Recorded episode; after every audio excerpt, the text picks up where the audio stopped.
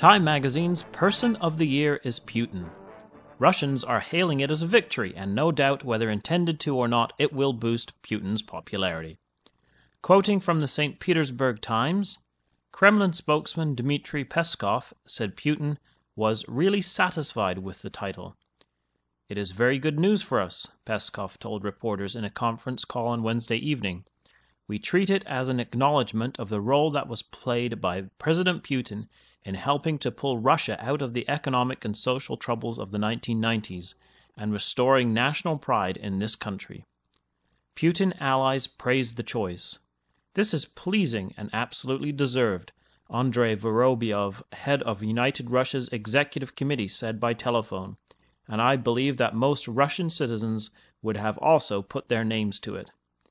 Kremlin-connected analyst Sergei Markov said the choice amounted to a tacit endorsement of Putin's policies. Even though Time states that their Person of the Year is not and never has been an honor, one gets the feeling from reading the material in Time Putin's rulership has been for the common good of the nation. Yes, there is a payoff, as Time says. But all this has a dark side.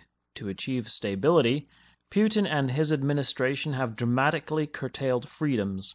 His government has shut down TV stations and newspapers, jailed businessmen whose wealth and influence challenge the Kremlin's hold on power, defanged opposition political parties, and arrested those who confront his rule.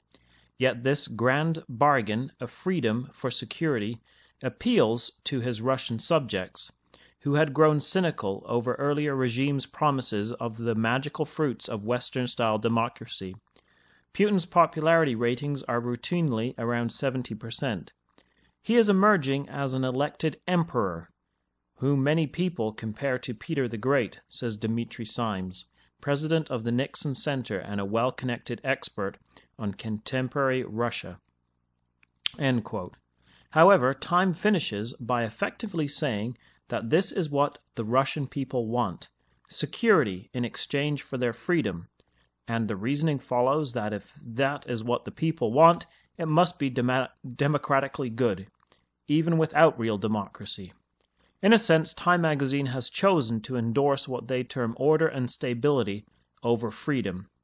I'm no champion for democracy. The kingdom of God certainly won't be democratic in any sense whatsoever.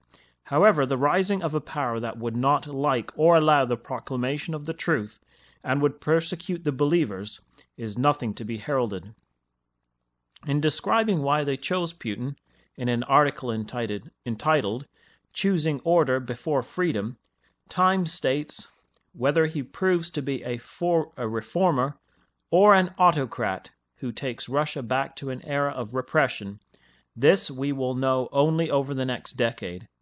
At significant cost to the principles and ideas that free nations prize, he has performed an extraordinary feat of leadership in imposing stability on a nation that has rarely known it, and brought Russia back to the table of world power. For that reason Vladimir Putin is Time's 2007 Person of the Year. In an article in Time magazine entitled A Tsar is Born by Adi Ignatius Ignatius. I wonder what religion he is. Um, not Jewish, anyway. Um, anyway, by Adi Ignatius under the heading Elected Emperor, Adi writes, Russia's revival is changing the course of the modern world. After decades of slumbering underachievement, the bear is back. Its billionaires now play on the global stage, buying up property, sports franchises, places at elite schools. Moscow exerts international influence not just with arms, but also with a new arsenal of weapons, oil, gas, timber. On global issues it often it offers alternatives to America's waning influence, helping broker deals in North Korea, the Middle East, Iran. Putin is far from done. The premiership is a perch that will allow him to become the longest serving statesman among the great powers, long after such, le such leaders as Bush and Tony Blair have faded from the scene. The bear is back. A czar is born and an elected emperor has arisen. When the God in heaven revealed the secret to Nebuchadnezzar of what shall be in the latter days, the Babylonian king saw a vivid vision of a great metallic image whose form was terrible. The image had two iron legs. These legs represented the fourth empire on the earth, the Roman Empire and its division between East and West. The eastern leg was the Greek Byzantine Empire, whose power base moved north from Constantinople to Moscow. Russia's repressive character today is reminiscent of the iron rule of the Roman Empire. The form is terrible, cold, and calculated like Putin, the Czar of Russia. The bear is back. In Daniel chapter 2 verse 35 we are instructed that the image is to be broken to pieces together. In order to be broken in pieces together it must stand together. The East and Western Roman empires must yet stand together. During the Cold War Russia and Western Europe were at odds with one another. The Pope was working to bring down communism, which was seen as a great enemy to the Catholic Church. To this end the Pope succeeded. Today things are very different. In March of this year, when Putin met with the Pope, it was stated that Russia and the Holy See have identical positions on many contemporary political problems. This would include the Middle East and Israel. Today Russia and Europe have a very similar world view.